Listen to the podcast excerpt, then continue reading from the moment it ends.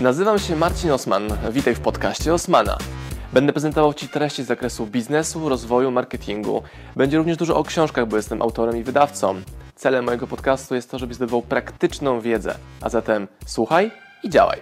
Marcin Osman. Mam pomysł na nowy format wideo, nowy format audio. Jestem ciekaw, co Wy o tym sądzicie. Opowiem Wam, jak on ma wyglądać i z jakich elementów się będzie składał, bo jest to temat, który naprawdę od dawna za mną chodzi i nie mogę się uwolnić od tego tematu. Na co dzień widzę mnóstwo sytuacji, gdzie ludzie nie chcą sprzedawać więcej. Mało tego, widzę sytuacje, gdzie ludzie nie chcą, aby klienci od nich kupowali. Wiecie o tym, że już od dwóch dni mamy książkę Sprzedawaj Więcej i ta książka nie powstała z potrzeby pochwalenia się naszymi kompetencjami, ale takiej misji, żeby każdy przedsiębiorca, który po tą książkę sięgnie, mógł sprzedawać więcej. I na co dzień widzę mnóstwo sytuacji, które są dobre, ale zazwyczaj są sytuacjami szkodzącymi biznesom. Bardzo mocno widać to w biznesach takich jak restauracje, gastronomia, hotele. Wszędzie, gdzie po drugiej stronie, po drugiej stronie klienta muszą być ludzie, którym zależy na autentycznym służeniu klientowi. Czyli żeby się wyspał wygodnie, żeby miał smaczne jedzenie, żeby miał komfortowe warunki przebywania czy pracowania w miejscu takim jak restauracja, hotel czy kafejka.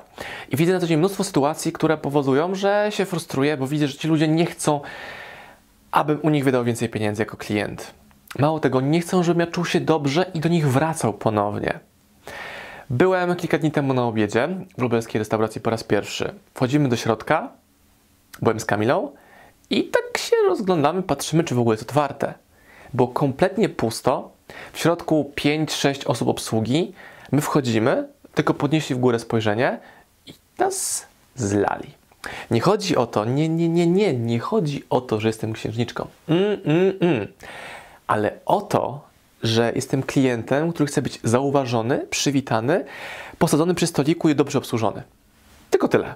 Prosty deal. Wchodzę, chcę zjeść w fajnej atmosferze, dobrze, czysto, przyjemnie i tylko tyle. Tylko tyle potrzebuję, żeby po raz kolejny wrócić. Mało tego potrzebuję również jako klient, żeby upewniać się, że to, co otrzymuję, jest tym, co chciałem.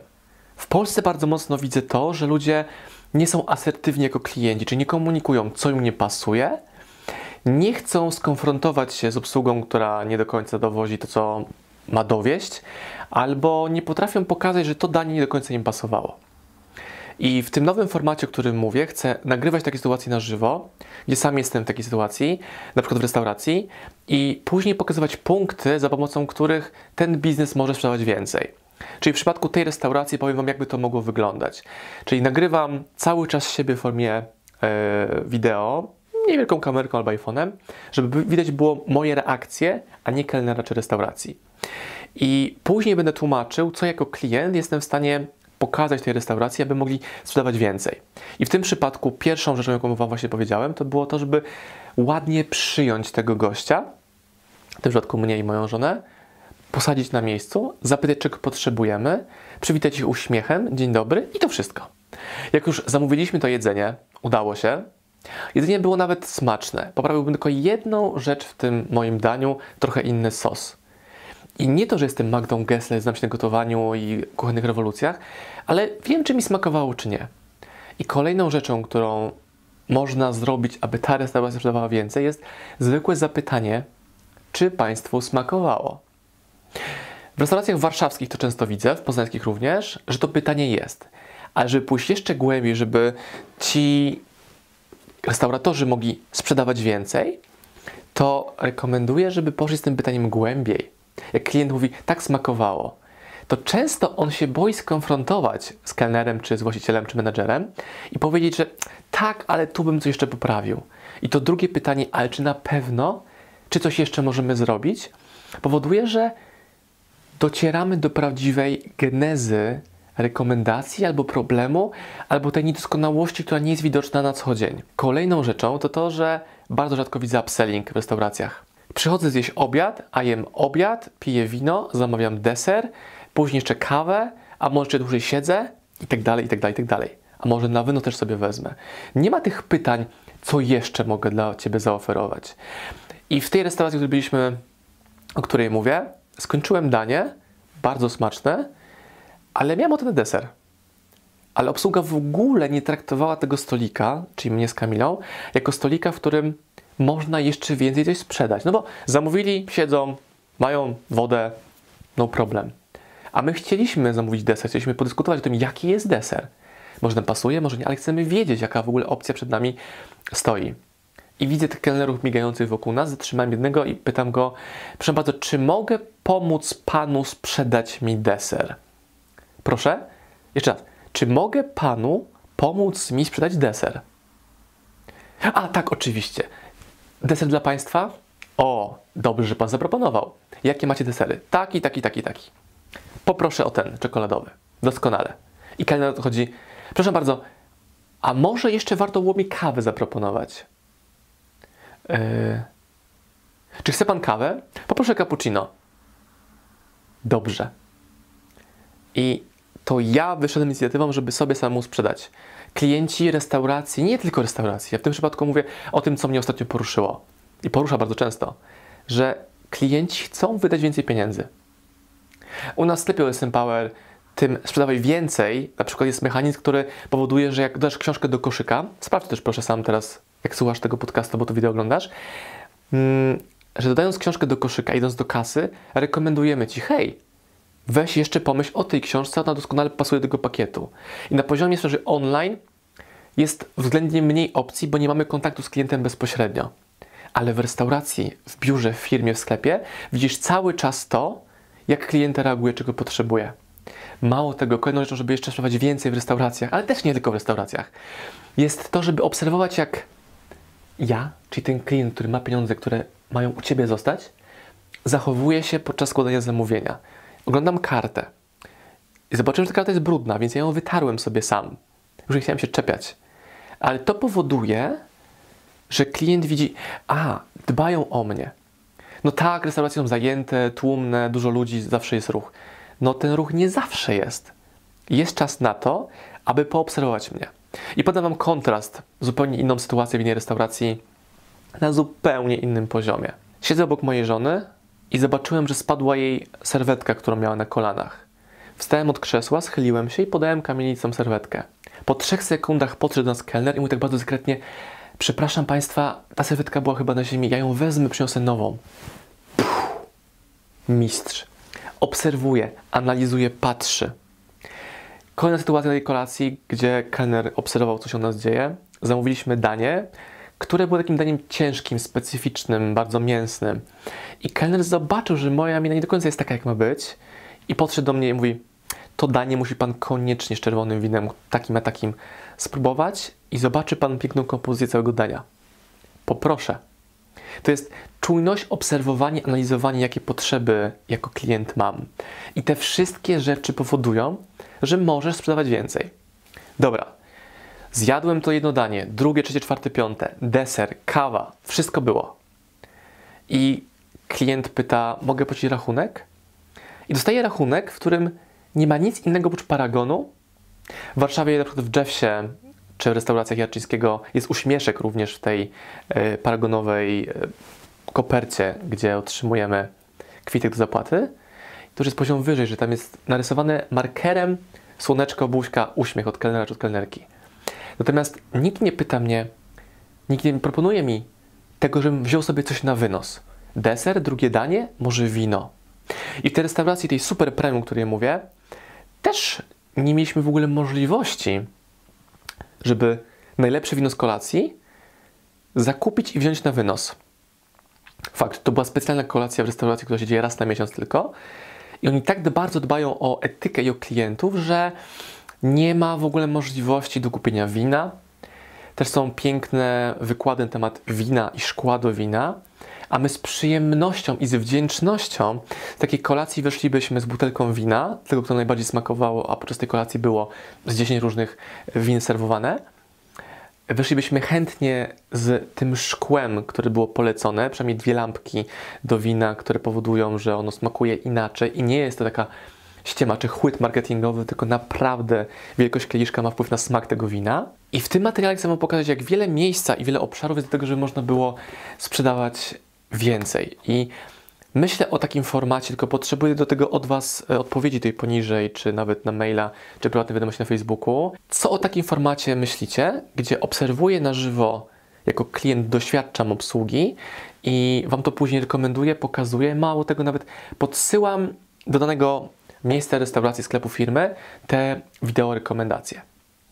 Przykładem innym, również bardzo fascynującym, e, który doświadczyłem wczoraj, byłem w Ikei i zobaczyłem, że każda z osób, która jest na tej hali Ikeowej, w tym żółtym stroju, jak do niej podchodzę, każda z nich, każda bez wyjątku, rozmawiałem chyba sześcioma osobami, bo testowałem sobie ten mechanizm, każda z nich mówi dzień dobry, każda z nich się uśmiecha.